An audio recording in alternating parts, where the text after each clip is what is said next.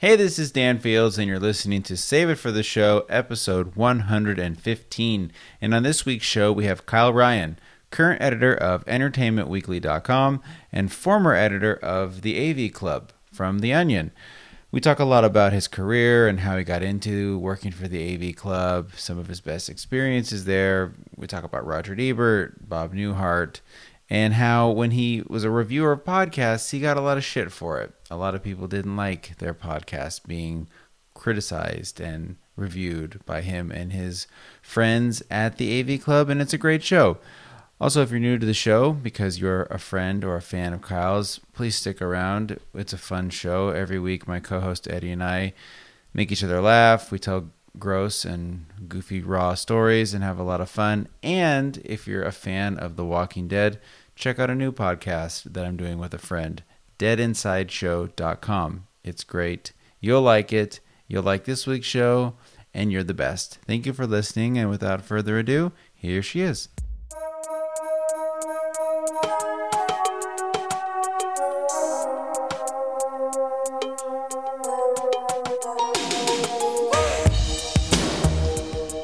Hey everyone, and welcome to a brand new episode of Save It for the Show.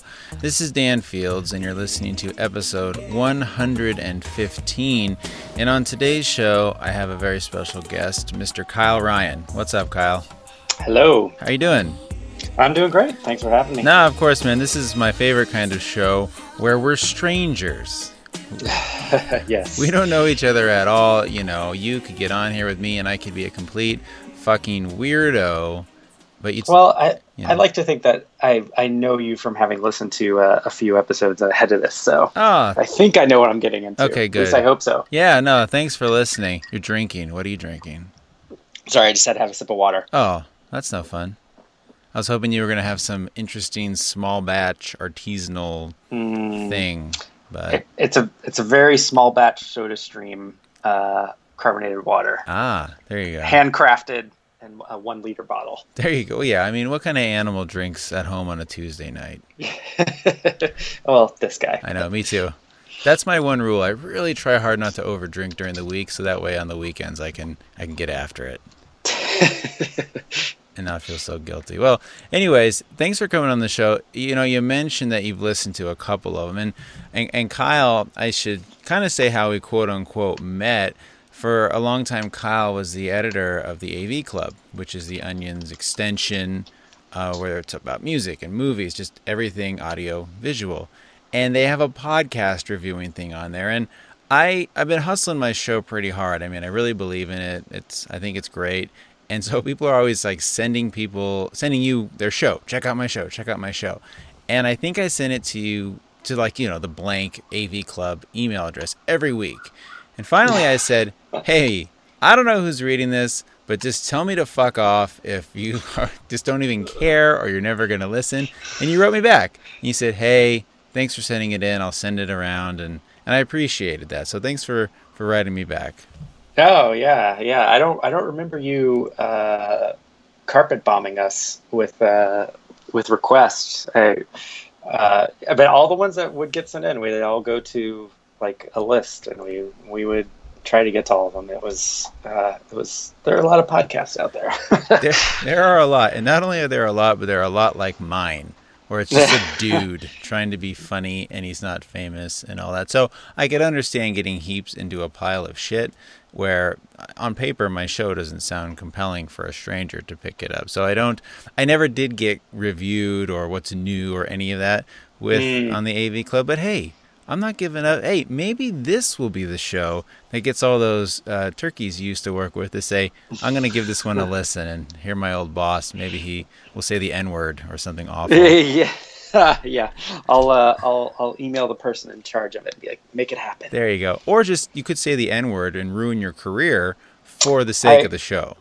I could, but I mean, you know, it's just uh, it's just probably not going to happen. Okay, good. Please don't. Uh, it would it wouldn't be good. It's not worth it, man. Don't throw your. But I got I got some thoughts on the Freemasons. If uh, you wanna you wanna just really let go. I, I, think I have a huge contingent of Freemasons that listen. Well, so uh-oh. let's. Yeah, it's gonna be trouble. Let's not. My my only foray with, foray uh, foray with the Freemasons really is that episode of The Simpsons with the Stonecutters Oh Right, yeah, remember that? It's classic. Classic. Classic. Like class. I guess that was when the Simpsons were quote unquote good, which you know whatever.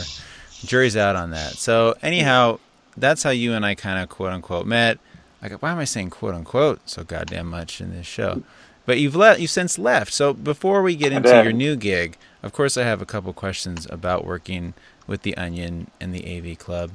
And how do you get into Sure. that? You know, I, I went to journalism school, so the notion of writing and, and doing something like that, working for a publication. I mean, the Onion is a is a publication. It's a it's just like anything else that's written and visual like that. So how do you go to get into a job like that? Were you a comedy writer or were you just just a writer in general? Uh, I mean, I was a journalist. I mean, I went to journalism school at the University of Missouri and uh, worked uh, for years at uh, this like monthly sport, like sports and fitness magazine um, that like that was regional. Uh, and then I was doing freelancing on the side uh, as well because I was, you know, primarily my my passion was music, so I did a bunch of like, you know, band stuff, like, you know, music journalism on the side, as well as like played in bands and stuff. Nice.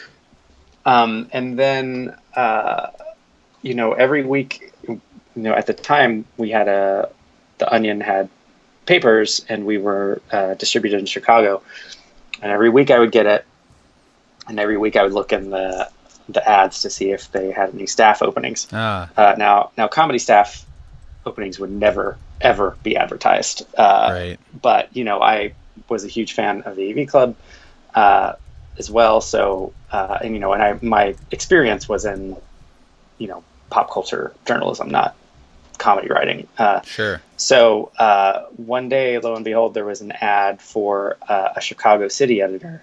Uh, and I remember I was reading it on the L in Chicago, and when I got to my stop, I literally ran home uh, and spent the next like hour, two hours, like putting together my application and all that, uh, and gave up on the job on two separate occasions because I didn't hear back.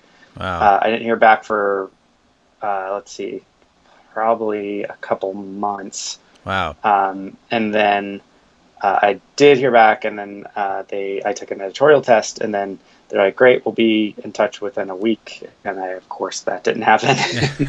uh, and then uh, I I was like, "Hey," because you weren't supposed to email at all, like you like.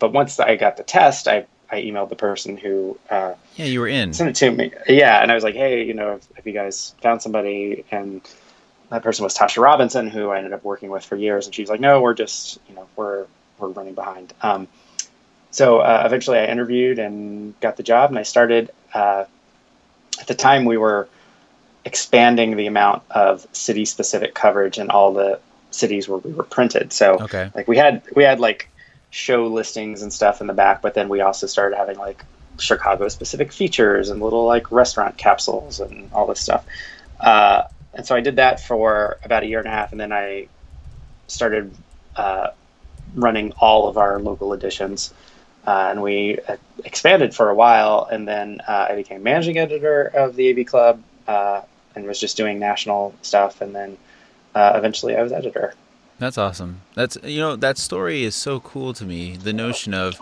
you wanted a job, and I'm not not to be too hippie crunchy here, but you had a goal, you had a dream, you had a vision, and it happened. And don't give up. I mean, shit. I I'm a new business, so I email people all the time. I mean, listen, I emailed you uh, ten times Mhm. before you and me connected. A, a good friend of mine applied for a job, and I remember he didn't get it. But in his thank you email, he wrote such a nice thank you email. They wrote him back and said, "You know what? We changed our mind. Well, we're going to give you the job." Whoa, Yeah. crazy. Which is a really, to me, I always think of that to just not, as corny as it sounds, not to give up. And the other thing is, people are lazy as shit. Yeah. And the editor at the time, I think you said her name was Tasha. Yeah, She, I'm sure, didn't read your resume and just think like, well, I, I don't like this guy. She, like you said, she was busy and she forgot and kind of moved on. Yeah. I mean, it was you know at the time it was uh, you know she was associate editor and Keith Phipps was the editor, and there and there there's like this committee of them looking for you know making this hire, and they just they were just behind, and like and having hired many people uh, since then, like I it's I know exactly what it's like because you just you know it's tough to stay on top of all of them, and um, it just takes a while. You're you're constantly behind Oh, on yeah. that stuff. So It's a full. I mean, hiring people isn't easy. It can be a full time job in itself. yeah, But the one thing I always say to myself now is I'm used to people not getting back to me, whether it's for work or the show. You know, I, I email other like comedians or people to try to get them on, and I don't hear back from most of them. I don't take it personally, and I just keep bothering them because why not? I mean, it's Mhm. and now I kind of think to myself, if my show ever gets a teeny bit of notoriety and people email me, I I have this sort of goofy promise that I'm going to email everybody back that Mhm. emails me, and I'm sure once I get a if, if it ever got to that point where I was getting 100 emails a day, you just you, you can't do that. But right now, Oh, yeah. you know, right now while it's a couple a week, I can handle that. yeah. I mean, I get I easily get uh, probably 250 or more a day, um, and it's it's just an unrel- it's a relentless fire hose of information that's spewing in my inbox every day. It's the worst. The way I, the only way I can, I mean, business wise is different, and I think we all have our personal emails, but I just I read email for just chunks. You just can't stay on your email all day, or you're screwed. That's that, that would be your job is emailing people. Anyways, yeah, this isn't a uh, how to be productive show. This is supposed to be this is supposed to be funny. So, to me, I always liked the Onion, and the Onion in general and the AV Club was like a secret that I felt that only I knew about and other people in the know back when it Mhm. wasn't as easy to get on the internet. And Mhm. the internet, the Onion was just made for the internet, and especially Yeah. the snarky, sarcastic meme Reddit like generation, headline generation.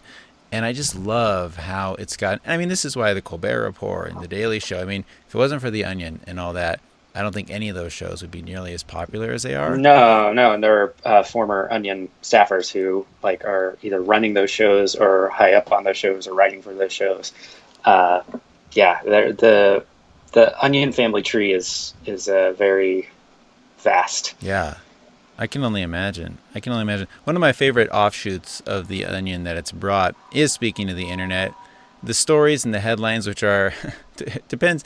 If you can read an Onion headline and know it's fake, you're th- that's one kind of person. But there are so many people that read these headlines, think they're real, and then run to Mhm. Facebook to post about it. And I think there's a really funny website that kind of captures those. yeah, people. literally unbelievable. Yeah, Yeah, there you go. It's great. I mean, if anyone hasn't seen that, where it's an absurd headline, somebody reads it and then goes to Facebook angry, just angry, angry on Facebook about something fake Obama did. Usually, it's about Obama if there's a lot of anger, anything like that. It's it's hilarious how decisive that stuff can be, but it's hmm it's it's fantastic. Yeah, yeah, that's uh, that, that was always uh, that always brought us a lot of joy when people fell for it.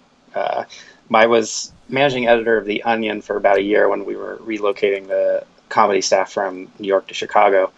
Uh, as the whole company's based in Chicago, Oh, okay, and uh, you know that was uh, really awesome to to be able to do that. Like I, I was there with him on election night in, in 2012, and uh, as always, it, that's always something I'm gonna remember because it was it was really fun sitting in that room and uh, just watching it come together and contribute. You know when I could. that's awesome. Oh, I mean, on an election night, I mean, give me a break. It's like uh, that's like being in the war room or something. Yeah, yeah, it was really fun. that's cool. Uh, That's yeah, cool. there was a good good bunch of people there. I bet.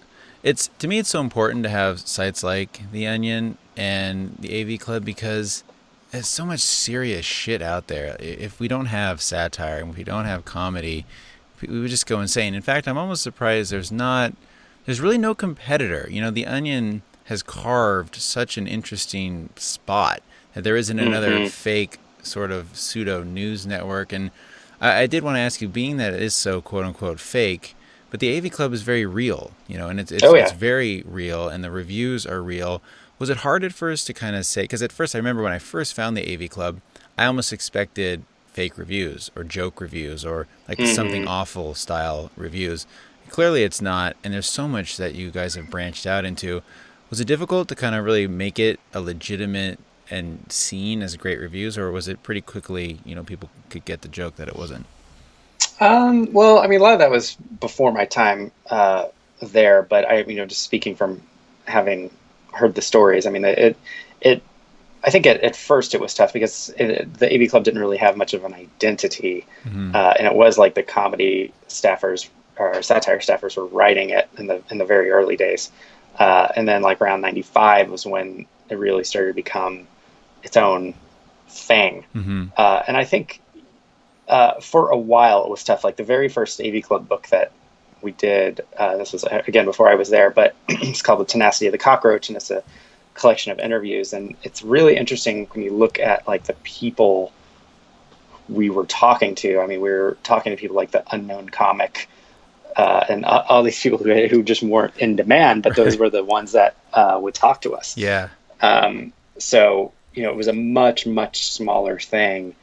Uh, you know, up until you know, like even when I started in 2005, it like the the website was in black and white until the end of 2004, which is wow. just baffling. And it would like the the week the all the stuff from the issue would go up once a week, and that was it. Jeez. And so, uh, you know, the Onion wasn't really uh, better in that regard either. Like, you know, it, it took uh, the Onion uh, grew, I think, more accustomed to the to the internet or moved a little quickly, more quickly than the AV Club did. But mm-hmm. you know, by 2000, I'd say probably like 2007 was a really big year for the AV Club, and then uh, it just grew by leaps and bounds. And now, you know, it it it's we you don't really have to you know, we for a long time, um, you know, we used to hear like when we were going out for interviews and stuff, they'd be like, "Oh, you're not going to make fun of us, are you?" And it's just like, no, it's a whole separate thing, sure. you know.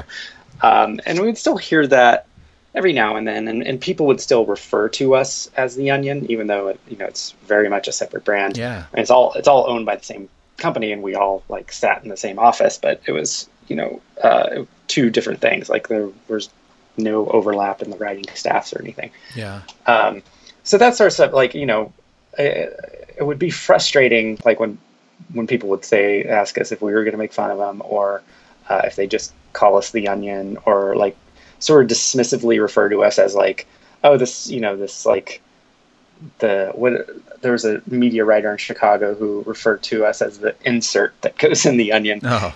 Uh, uh, so that stuff would always be frustrating, but yeah. like in time, I, you just sort of make your peace with it, and it, it became a lot less common too as the AV Club grew. Sure, Siskel and Ebert were from Chicago too, right? Oh yeah, yeah. Yeah, we used to used to see uh, used to see uh, Roger Ebert at screenings. That's cool. I, uh, yeah, it's a, a town known for its uh, critics and and yeah, review.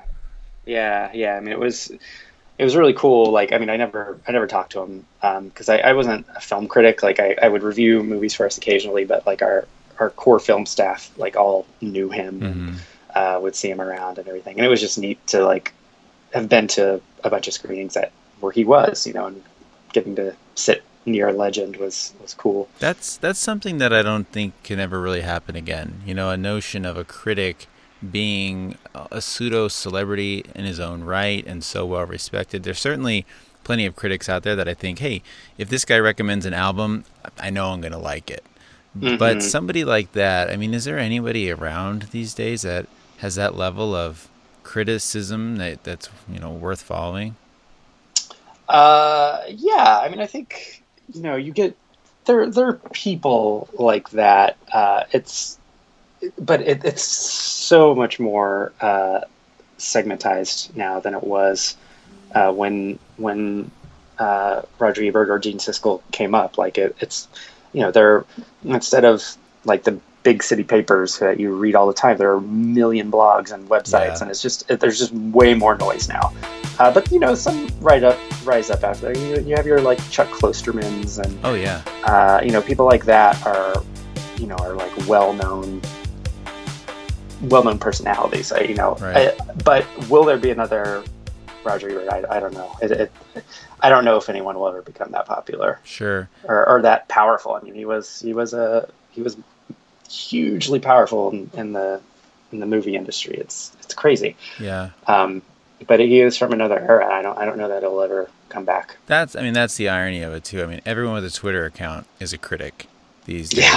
Yeah. And yeah, the Ebert story, and especially how he got cancer and couldn't talk. I mean, mm-hmm. you, you couldn't write a movie that played out like that for a guy who made his living with his voice to lose it, and then Oh yeah, I mean it's like if you saw that in a movie, you'd be like, okay, Right. this is this is a little a little on the nose, but uh, yeah, I mean it, it was he had an incredible life, and uh, you know he was he was in bad shape for uh, the last few years of his life, but he he was just like hanging in there, and he would still be at screenings with you know his wife would be there, and they'd have like a, a nurse or someone helping them, and it was just it was incredible to see him. You know he, he was writing up until the very end. Man, man, if, if I, that should be everyone's goal. And uh, he was great on Twitter. I mean, speaking of Twitter, he just never stopped creating. So Oh no, good no. This is now becoming the Roger Ebert podcast. Yeah. Welcome with your co-hosts Dan and Kyle. so, all right. Well, otherwise, um, so so you did this for a long time, and this is an impossible question to ask, but. What sticks out? Is there any time that you had an, an amazing scoop or a review you wrote, like you said, that the artist or the filmmaker, whoever, wrote back to you and was pissed, or an angry publicist? Like, are there any Oh, moments that stick out in your mind from from your tenure there?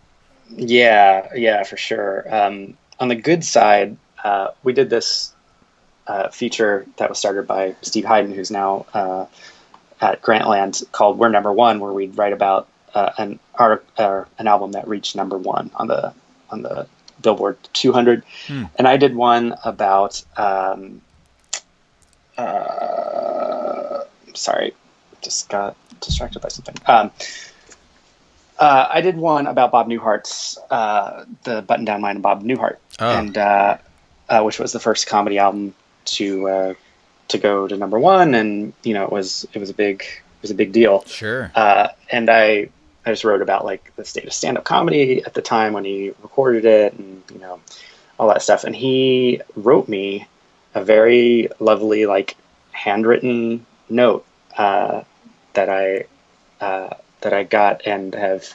And this was just like last year Wow. uh, which is definitely like one of my like all time like best things that happened. It was just like it was, and it wasn't just like, hey, thanks for the story, Bob Newhart. It was just like he had read it and he had like he made a couple comments on things I had said, and like it was it was just really cool. Uh, That is and it was you know, and again, it was like this long form like cursive handwriting on on note, and it's just you don't that stuff doesn't happen anymore. So you mean he didn't tweet at you? Cool uh, review, bro. Okay, thanks. Bye. And Yeah, yeah, seriously. It was just it was just from another time and it was uh it was really great. Uh and there have been you know, we've had I've been able to meet like a lot of people who I immensely respect or am a huge fan of, like Bob Mould or Patton Oswalt and have gotten to know um, you know, personally, uh, which has been which was great as well. Um, the other side of the coin is, yeah, you uh,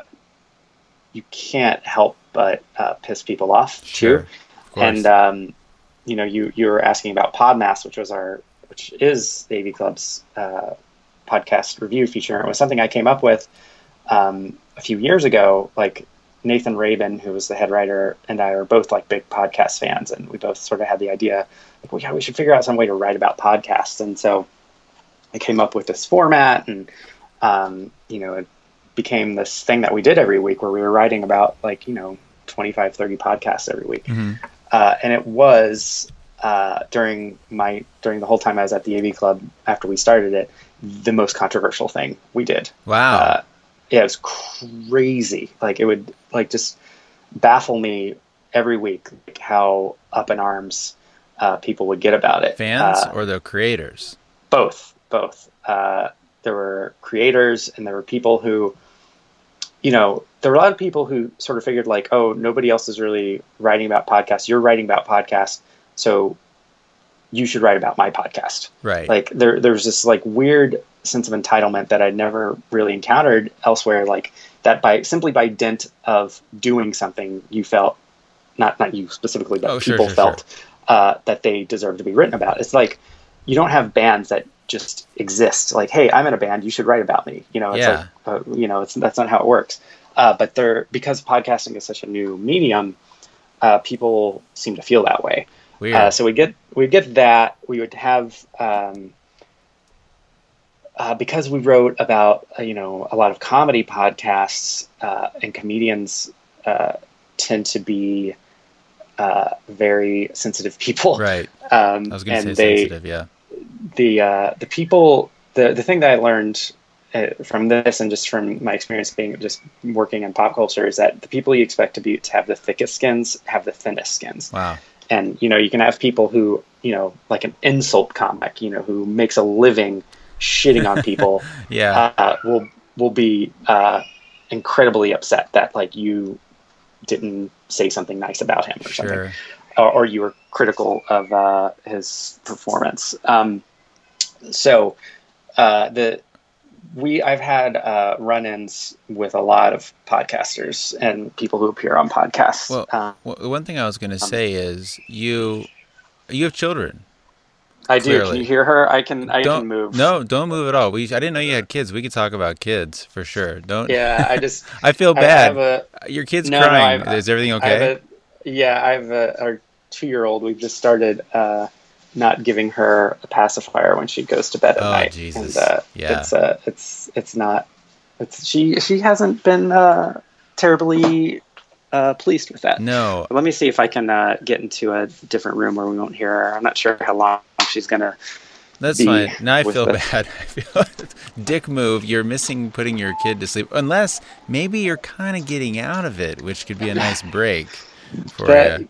That is true. I didn't think about that. That she, you know, I've, I've she screams in my face uh, on a, a lot of other occasions, so it's course. okay. You can tell your wife, Um, "Hey, listen, honey, I have a huge interview tonight with I told her. a gentleman.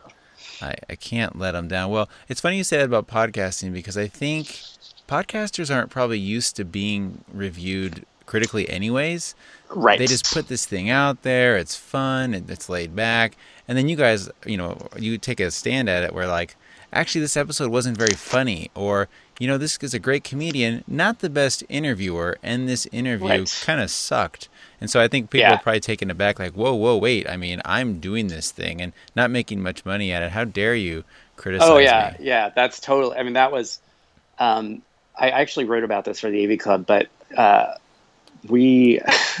I had this brilliant idea of. Uh, of uh, I got ended up getting lunch with uh, some people who we would cover and uh, and Podmass a lot, Mhm.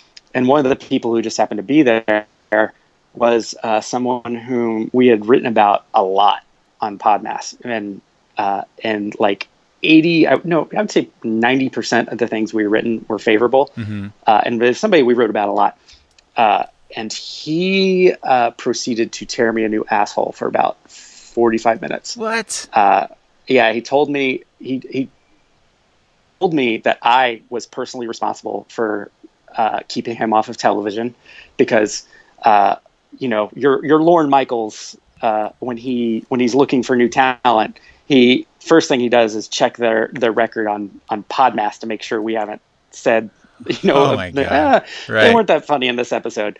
Um, but he, in no uncertain terms, told me that I, I was responsible for his career uh, not being where he wanted That's to. That's insane. Um, it was completely insane. And one of the things that he said was that you shouldn't be reviewing us because we're doing this for free.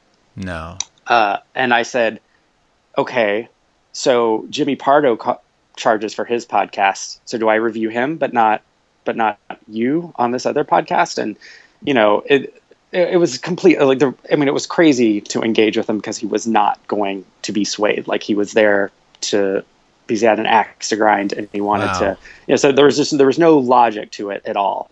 Um, but yeah, I had, and, and he and there, it turned out that somebody else he was with was also feeling aggrieved by something I'd written. So he, you know, he uh, went off on it. He's like, "Why do you have to? Why can't you just talk about the good stuff and not be? Why? Why that's not you?" a review. I was like, well, that's what I said. I'm like, that's not how criticism works. Yeah. You know, and uh, and it was crazy because like it was something that we we were so clearly fans. Uh, Yeah. And and and of these two guys too, we we said so many nice things, and like you know, if you look, if you they would step back for a second from their own world and look that we were writing, we were spending like hours every week compiling like 30 podcasts that we were either reviewing on our own and then we were going after listening to like new stuff that was mm-hmm. we weren't reviewing. It was a huge undertaking. Like it was clearly a medium that we were that we were big fans of and wanted to support and had created this uh, this feature to support. You know, yeah. uh, because nobody nobody was like critically evaluating podcasts, so it was like, oh, this will be cool.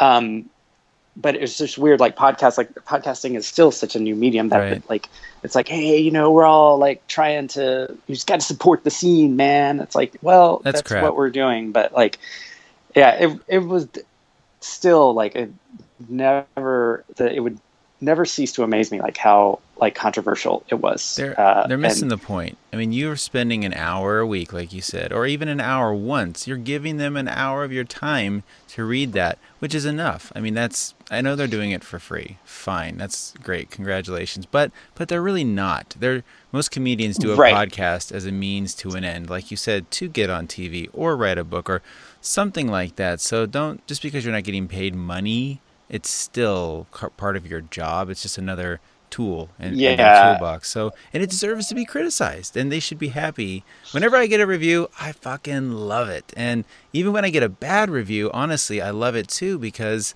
I'm not so up my own ass that I think everything I do is perfect. I like to know, you know what, man, that interview you did with Kyle Ryan, it was okay. Like it was a little slow. Like I would want that guy. Someone, that guy's a deadbeat. That guy's a deadbeat. At the, the Onion and the AV Club are stupid. Like fine, thank you. Tell me. In fact, I, a lot of times I'll read on the show when someone sends me something especially mean or nasty, because I figured they still listen to my shit and they took the time to write in. So thank you. My my real fans don't do that kind of stuff. So, anyways, yeah, well, it's and, crazy. And the thing that always cracks me up about these these people who are just like, you shouldn't be writing reviews, man, and then like they would end episodes with like, please write a review on iTunes. you know, like they're like imploring right. their listeners to go write reviews, but it's like only positive oh, ones. But only positive ones on iTunes, and, and you know, so it was weird. It's a it's funny because I haven't quite figured out how to cover podcasts uh, at at Entertainment Weekly or on the website. So like, I but I. I've been trying to think like, uh, like what would be a good way to do this that isn't going to like bum me out yeah. Like on a regular basis. Well the, so this is a good uh, segue. So you, you have since left and now you yes. are the editor of entertainmentweekly.com and you're yes. right because podcasting also unlike anything else there's no season. There's no one time thing. So let's say you're doing i don't know the nerdist and every week i know there's a new guest and you can be critical of how chris hardwick is interviewing. Was it funny whatever. But that's also not necessarily the most interesting review to read either. So mm-hmm. I can see you having a hard time because what do you just you know do his show once a month, once a quarter, and then doing other ones? It's it's a bit of a quandary, I'm sure. Yeah, I mean the whole reason we created the the reason the Podmass came up with this format and the and the way it was set up, it's since changed, but like it was here the here's the best, here's the rest. Like because because we listened to a lot of podcasts and you wouldn't necessarily have time for everything in the week. So yeah. like here's the stuff you have you should definitely listen to this week. Here's the stuff you can skip. So that that was the entire premise of it. Hmm. Um, and so for this, yeah, it's tough because like what are you going to write? Right? Like you know, if I'm an EW, I'm I'm going to write an article about WTF. Like, oh, here's something you should listen to. It's like that. Everybody knows WTF right, at this point. Like, so there's not there's not anything to say there. Even like, uh, you know, I I only listen WTF every now and then. Like I listen to Comedy Bang Bang and like Never Not Funny and stuff religiously. Mm-hmm. And uh, like and Comedy Bang Bang has a has a show. Like you know, it's not. What am I gonna say?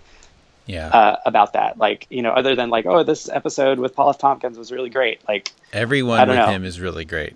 Yeah, exactly. It's like uh, another another classic. Like yeah. you know, so it's it's tough. Or are you just gonna write about new stuff that you know, just because you can go every week and write about like five podcasts that you know are are new or newish mm-hmm. that you haven't heard of.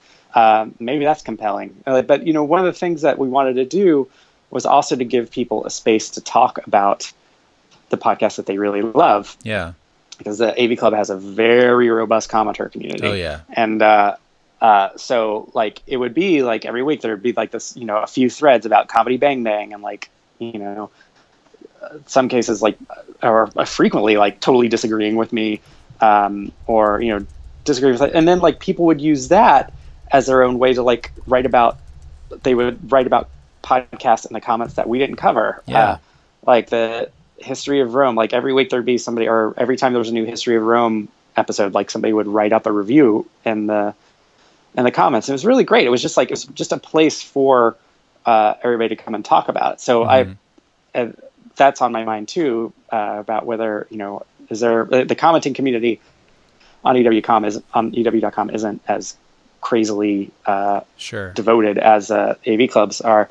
I don't think anyone, any websites is, to be honest. Um, so Well- I'm not sure like what what format it would take and like what we would want to get out of it. I'm still figuring it out. You know what I would do? I, I would do. Here's my thought. So I think since you are a music writer at heart, there's nothing like sharing a band with a friend, right? And saying, Mhm. "Man, you gotta check this band out. I know you like these guys and you like these guys." It's as if those two bands had a baby, and you're gonna just love it. And then there's that sort of feeling of, "Oh man, I hope they like it." And they probably say to you, "No, no, no, this is this is good. I like it."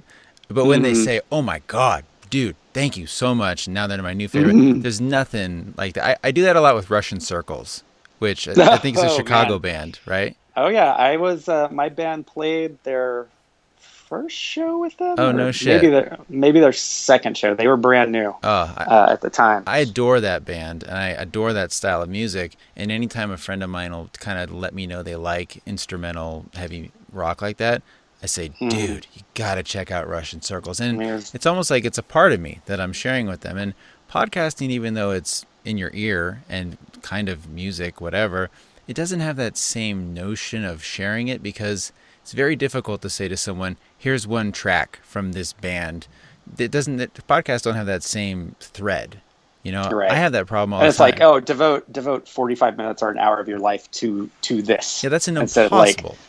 I mean, even like if you send someone uh, a Russian circle song like "Death Rides a Horse" or something, Right. You know that that's still like five minutes or something. You know, uh, but Oh, and I have to you know, say to them, hey, you got to listen to the whole song. You got to, the song is like a journey. It goes up, it goes down. Like, listen to the whole song. But you're right. That's five minutes. That's about four minutes and 30 seconds more than internet idiots will take. An hour to listen to a podcast is crazy. So that's one of my biggest gripes with podcasts in general. In my own show, I have a hard time saying to someone, hey, here's one track, give it a chance. So I think Mhm. the notion of you still being able to discover a show or love a show, share it with a friend, I think that would definitely be something cool. hmm, And on the yeah. other hand, I think just rip some shows apart. I think I think some shows need to be taken down a peg, and you need to say, you know what, the audio sucks. There's no chemistry, or they're terrible at interviewing, even though they're famous. They don't know how to keep a show moving. Like, why not? I mean, you would do that to a Oh, yeah. band, you would do that to a movie, and it's not about being mean, but I, I think it, I think people would enjoy some more real reviews, like you guys did on Podmass. I, I think people would dig that.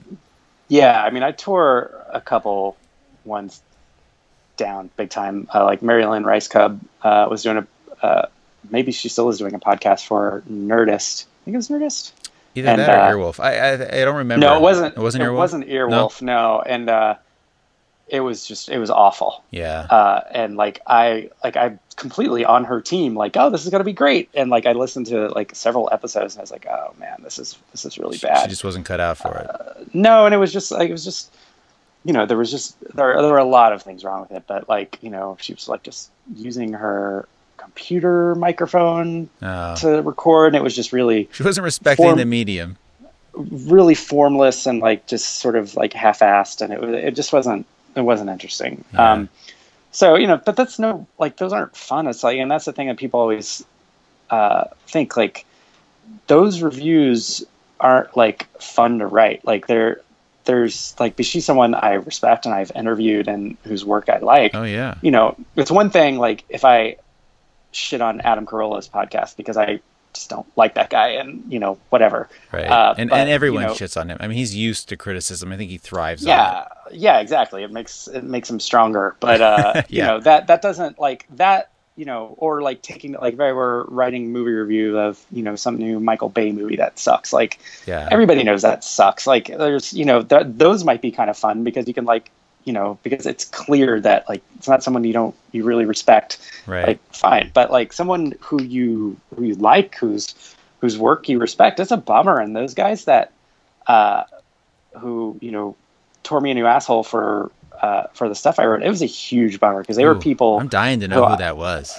Uh, I'll I'll tell you off Okay, air. and I, it I won't was, say uh, on air. I promise. uh, it was it was a huge bummer because they were people I, I really respected and it and it was one of those things that like even though I knew they were wrong, it still got to me and still like Yeah. I still thought about it a lot, which sucked. You know, I I was you know it's uh, I, I was just talking about about it with somebody last night. And it was just uh, it's one of those things like I, I think anytime you're like exposed to like an, ex- an extended uh, period of someone like telling you how much you suck, if that's going to stick with you. But Yeah. uh, it was, you know, I, I I've thought about it more than I, I would like Hey, to. those guys are assholes. Let it go. They're obviously stupid. They shouldn't be on TV because they're dumb. And Well, it was funny. One of them Facebooked me like six months later and was like, "Hey, you know, was apologetic and was like Oh. kind of explaining, like, you know, his, uh, like what was ha- going on with him." And I was like, "All right, cool." You know, I was like, "I, I, I get it. Like, it, it's good. I, I think we're on think we're good cool terms now? now." I, I, uh, but the other guy, nope. Nope. Oh, he, uh, fuck he that guy. Went, on went on a Twitter rant uh, last year about about me, and I was like, "Wow, oh dude, man, that's gotta let it go." hey, you've made it. When someone on Twitter rants about you for more than one or two tweets, done- well, podcasting's not easy. I think it's one thing to be a stand-up and have material that you do every night. It's one thing to be funny when you write. Doing a podcast, and uh, listen, I'm not saying by any means that I'm the best out there, but it's not the same. So you can't just be funny in one right and just pick up a mic and every week. That's the other thing too. I think the work ethic to do a podcast, it really is a frequency game. You gotta Yeah, oh you gotta yeah, do totally. it every week. And I mean, I'm on my 115th. With sometimes I sit down and say, "What the fuck are you doing, dude? That you've done 115 of these in a row." But well, and you'll do and you do some that's just you. Like that's crazy. Like I that's Oh, that's uh I, I think that's impressive that you you can pull that off because I I don't know I, that's I appreciate that. that that's a that's a good devotion to uh to what you're doing. Ah, I appreciate that very much. Well, I, I I'm taking up a ton of your time. I definitely want to do your real treat and stuff like that. And I did want to ask you a, a bit about EW. And my my biggest question is, you left a place that, like I said, not the Onion, but certainly with overtones of being fun and laid back. And now you're at a Mhm. at a and listen from a job perspective, congrats, huge jump. I mean, that's, that's fucking awesome. Good for you, man. But I bet it was hard because you left Chicago, you live Oh, in New yeah. York. I mean, that that was a big move. Do you miss that? And, and what about EW now? Are you kind of excited about to, to bring to them? It's it was uh it was uh incredibly agonizing. Um, I had no plans to leave the AV club. Uh, I had no plans to move to New York City in my late 30s with a toddler. Mm-hmm. um, you know, the AV Club's voice was my voice. Like it, Sure. like, you know, we and I had spent uh, a big chunk of 2013, like we were in sort of rebuilding, and it was just, you know, uh, and then this uh, EW approached me, and I basically talked to them for funsies, uh, just because I thought I, th- I thought it'd be I thought it'd be funny to like, you know, talk to a big, you know, a big brand. Oh, yeah. and, Why not? Just just for the experience, and my my boss, who, who was also one of my best friends, Josh Modell at the AV Club, like I even told him, I was like, "Hey, did they approach you?" Because I got the distinct feeling they had gone to like a few like cool places, and you know, you know maybe gone down the masthead and and Right. checked in with some people. I, I, I How dare you be so self-deprecating? Listen to you. Oh, Yeah, a big yeah. We must have talked to everybody. No, they they wanted you. Well, I mean, they you know they did. I know that they had reached out to people, but I was Of just kind of like, still. you know, but I wasn't. I, I I wasn't. Yeah, I don't. I don't really have an ego when it comes to that stuff. But uh, so it just became one of those things where I was like, all right, I'll talk to you. And then you know, over the course of a few weeks, I you know, I, I wasn't taking it especially seriously. Uh, and then it just became something that was like, oh no, now I I like I wanted the job because I'm competitive and I want to win. Yeah. Uh, but I was also terrified that I was going to get it. Uh, Yeah. And uh, I, I did, and it was just one of those things where my wife and I like. There was this one week in in March where we were like every night we were discussing like, all right, you know, what, like going over the pros and cons. And every night we would make a decision, and then the next morning we'd both be like, eh, well, you know, and those are tough. Uh, I mean, that's that's it, when life is at its most like raw and real and yeah, yeah. It was you know, and I was like, it was nothing I had planned for, but of course that's what that's how life is, you know, yeah. and uh, and it seriously came down to like an hour before or you know up until like I accepted because like I we decided one night we're like all right we'll do it and then the next morning I was like I really don't know. I started having doubts again and you know we were just talking about it and my wife was like let let's do it. Let's just do it. And I was like okay. And I'd be the same uh, way accept- by the way. If it came down to it oh, my yeah. wife said let's do it I'd say fuck yeah honey we're doing it. You, you, well it's, it's like I was it. like all right you know because we had both said like all right you know there's there there's so many pros and cons and I called and I accepted and I was happy for about five minutes and then I was just in a pit of anxiety for the for like 72 hours after that yeah. where I was just like wait what am I doing this is a this is a bad idea like it of course um uh, and I, I could barely keep it together when I when uh, I told Josh uh, much less. And then when I, I told the staff I was leaving, I, I could. Oh man. I could barely keep it together. It was it was so so hard. That's rough. Uh, and and when I left, they uh, they they made the the masthead of the Onion and AV Club. They printed it out and put it got got it framed, but with this this really big matting that everybody in the company signed. Oh, uh, that's cool. And I like I'd been there for nine years, and I've never seen them do that for anybody. And the that says a lot. The people the people who run it, uh, the, the, president and the COO and everything, they they were so cool, and they were just like, anytime you want to come back, and and there have certainly been times since I've left where I'm like, hmm, I want to go back. Uh, but I, I, the way I, I, describe it is like you know I still talk to people there all the time. Oh yeah, um, of course.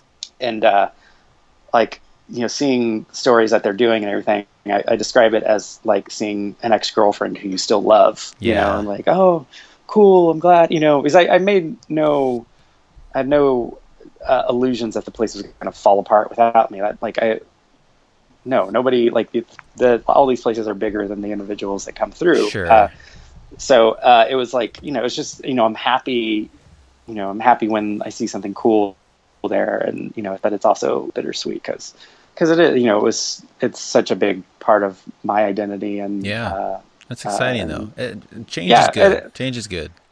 and somebody had told me like if your goals don't scare you, they're not right. You know, so like being completely terrified of, coming here was I was like, oh, all right, well then we're doing something. Yeah. Doing something right, but it, you know, uh, EW and, and Time Inc. is a much obviously a much different place than uh, uh, the small world of Onion Inc. Uh, right. But it's good. Like they're you know it's it's crazy uh, just how different the the access is. Like, you know, I went to Comic Con this year and we have a big studio there. And from, for three days from 9 a.m. to 6 p.m., every 15 minutes, we have a new cast from something coming through. And it's like, oh, here's the entire cast of the Avengers. Yeah. And, uh, like, you know, all the cast of Game of Thrones and all the Walking Dead, all these shows coming through. And it was this super concentrated dose of celebrity that like I, and I don't, I don't get starstruck really. Mm. Actually, uh, the only person I got ex- like really like excited about was when in the lobby of our hotel, I thought I saw Lauren Lapkus, who you know is a comedian who's on uh, does stuff on Comedy Bang Bang and on Earwolf a lot, and she was uh, one of the guards on Orange Is the New Black. And I was super psyched because I'm such a fan of like when she does when she's on Comedy Bang Bang. Yeah but much you know when but you know when like Robert Downey Jr. is in the room, I was kind of like, oh, okay, cool. Hey, what's up? You know, like right. I, uh, but it was it, that was a you know it's a much different world than I'm than I'm used to. That's uh, awesome, man. But it's cool. Like, and we have you know we have lots of stuff planned, and you know um, I'm excited to do some new stuff uh, that they haven't really tried at EW before, and uh, so it's a long, it's a long process. Yeah, but, man. Uh, nah, uh, good for you though. Cool. You took a chance, you went for it, and you know, guys like you who are successful when they put their mind to something, I'm sure it'll work out great for you, and you'll you'll do a great job there. So, congrats. Well, listen, bef- before I take up your entire night, I don't hear you screaming anymore. Sounds like your daughter went to sleep, which is good.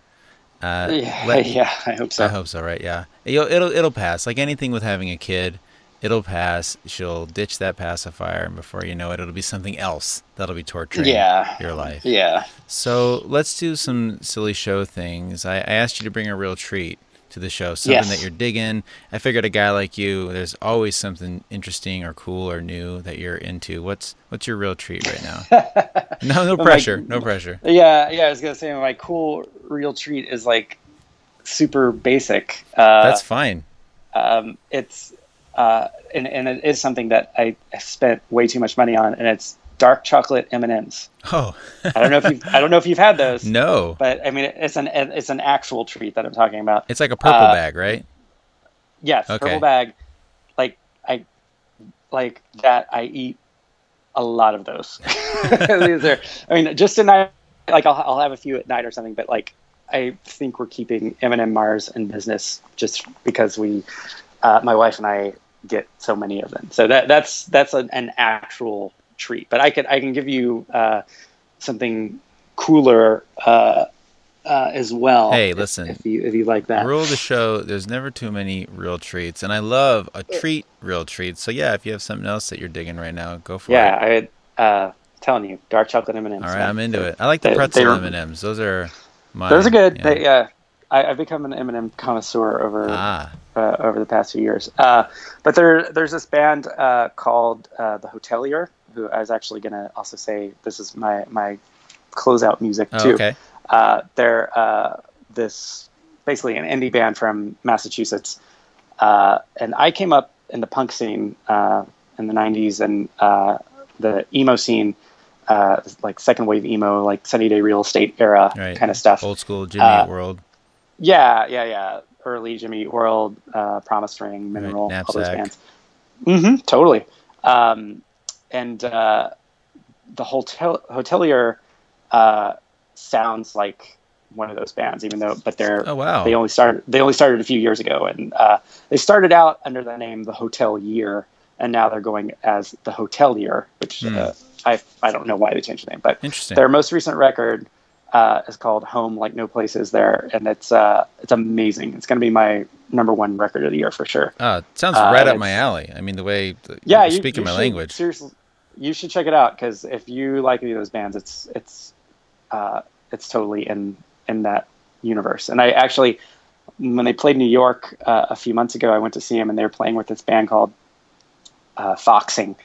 Uh, which was, the, and they were the most emo thing I'd ever seen in my life. And I'm like, and I like, like I've got the bona fides. Like I, I was there. It, Yeah. it was, it was crazy. The singer had the, they have the song where the singer is just like, "Why don't you love me back?" Oh, God. was- it was like, which is basically the motto of emo. Right, So, of uh, anyway, the hotelier home, like uh, no places there. They're uh, they're super good. Nice. That's a perfect, perfect real treat. Well, my real treat this week. These are great. This is going to be a really good trio. You can eat your M and M's. You can listen to the Hotelier, and you can watch baseball. So right now, Yeah. that's. Are, are you much of a baseball fan?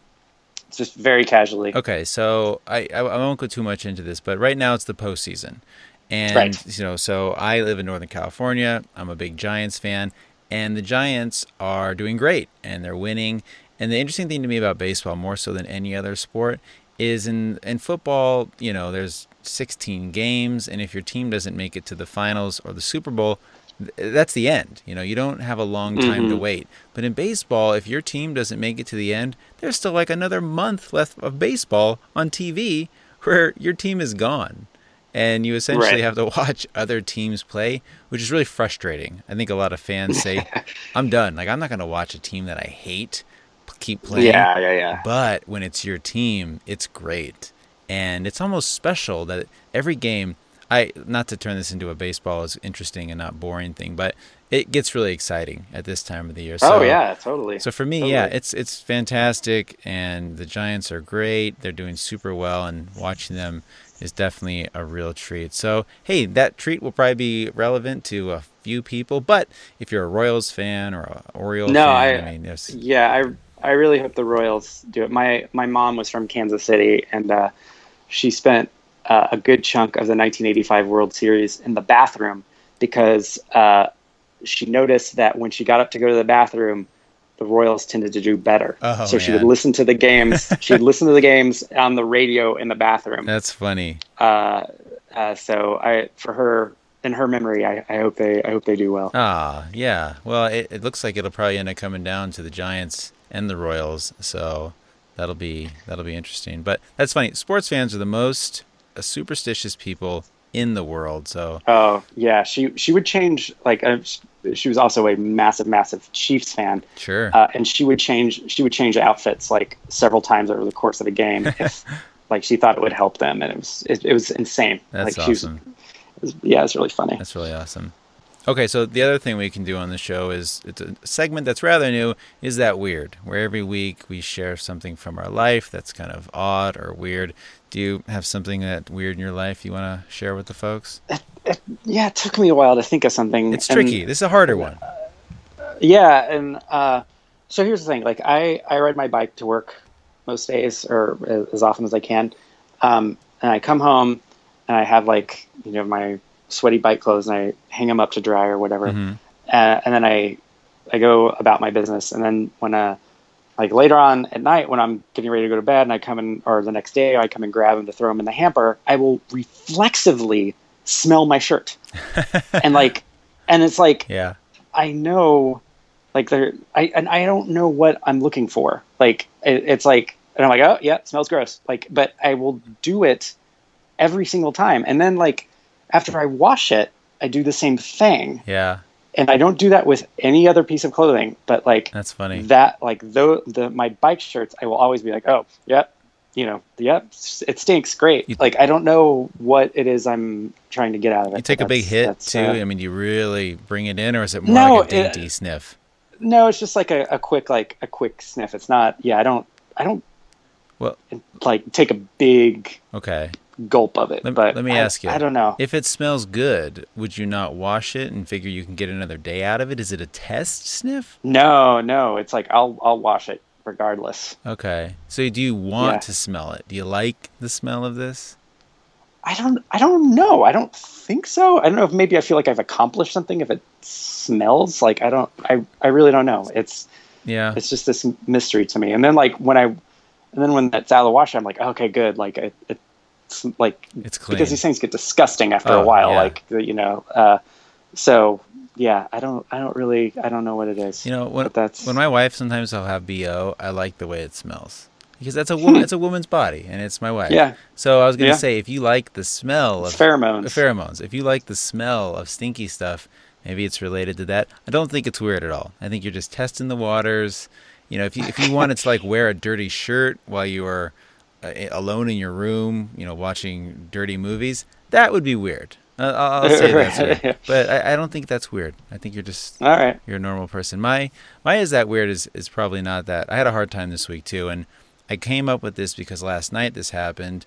I have a newborn, and I've been waking up a lot with her in the middle of the night, and I've been waking up, and it's windy here, so I hear things at night. And I'm not like a scared guy normally at night, but lately I've been having this feeling that, that I feel like someone's trying to get me, like someone's trying to come into the Mhm. house, someone's trying to break in, and then I just sort of lay there for a minute, like what are you gonna do? You're gonna go check every door. You're gonna check every goddamn window. No.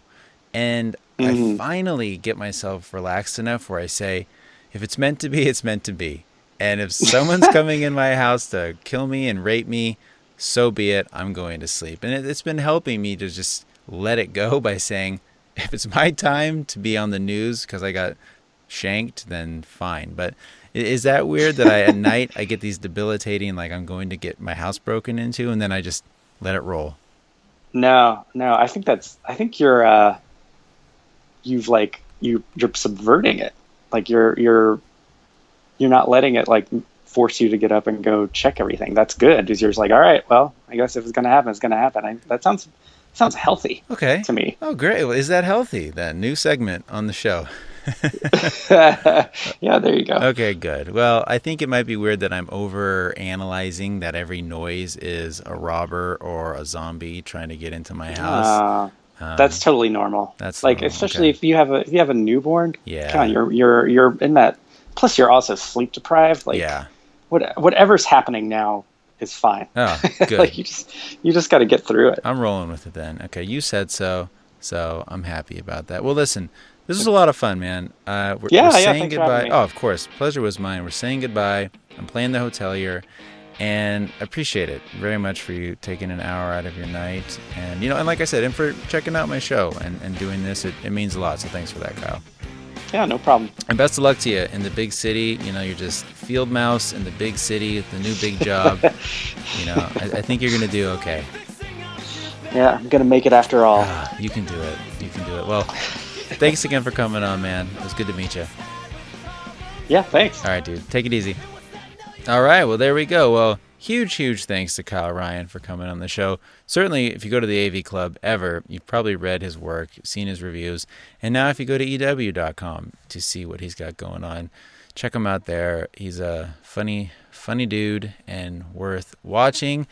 And that's all. So, what? This has been episode 115 of Save for the Show. If you're a fan of Kyle's and you listen to this because you wanted to hear him, stick around. The normally the show is funny. It's Eddie and I sharing stories, trying to make each other laugh, being raw and silly and all that good stuff. And if you're a fan of The Walking Dead, I've started doing another show, deadinsideshow.com with a pal Dylan of mine, and that's a great show too. If you like Walking Dead, I think it's going to be really fun. We recorded the first show this week and we recap the episode and Dylan's got a lot of great inside info and Easter eggs and of course I try to pepper in funny shit.